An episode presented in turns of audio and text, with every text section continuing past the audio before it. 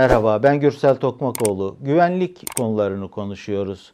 Avrupa Birliği'nin kendi içerisinde bir güvenlik mimarisi e, önerisi olarak işaret ettiği PESCO var. E, bununla ilgili birkaç e, cümle ifade etmek istiyorum.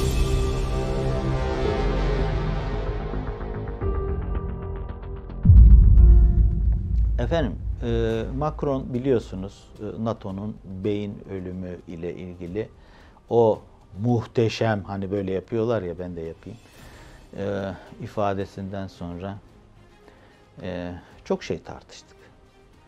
E, Macron kimin adamı, ne yapmak istiyor? Hadi bunları bir tarafa koyuyorum. Bunları da çok tartışmayalım. Ama neticede Fransa'nın e, inşa etmek istediği bir bölgesel e, güvenlik konusu var. Almanya bunu anladı. İngiltere bir kısmıyla bunu anladı. E, bununla ilgili hususlar geri planda tartışılıyor. Peki hiç şöyle düşündünüz mü? Aslına bakarsanız Macron'un yapmak istediği NATO'nun karşıtı bir şey yapmak değil. NATO'ya rağmen bir şey yapmak değil. Aslında Macron'un yapmak istediği Amerika Birleşik Devletleri'ne rağmen ve Amerika Birleşik Devletleri'ne karşı bir şey değil. O çiğneyebileceği lokmanın ne olduğunu biliyor. Bakın, PESCO'nun aslında yapmak istediği yeniden yükselen bölgedeki aktörlerin önüne geçmek, onları belirli bir hizaya getirmektir. Hiç böyle düşündünüz mü? Bakın küresel denklem içerisinde e, PESCO'nun bir fonksiyonu yoktur. Olmayacaktır da. Hani bu tarafı gösterirler de yapacakları bu taraftadır.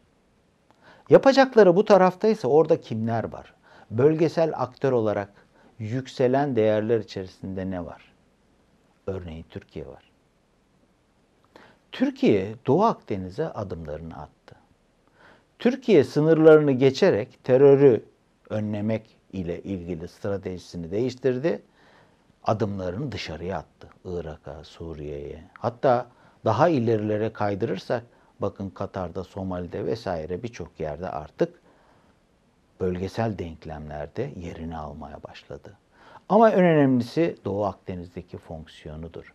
Libya'ya kadar gitti. Libya'nın buradaki e, işin ucunda olduğu kesimi biz Doğu Akdeniz diye işaret ediyoruz ama aslına bakarsanız Avrupa'nın ve Fransa'nın güneyi.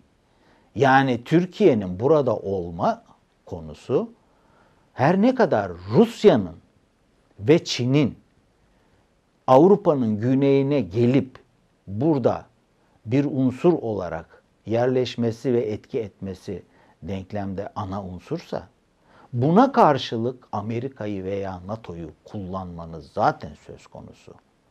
Ama kendi politikalarınız, iradeniz, kendi yöntemlerinizle NATO'yu veya başka güçleri dışarıda tutup bu benim aklımla, benim arzumla, benim niyetimle yapılacak iştir diyeceğiniz konuları PESCO ile yapabilirsiniz.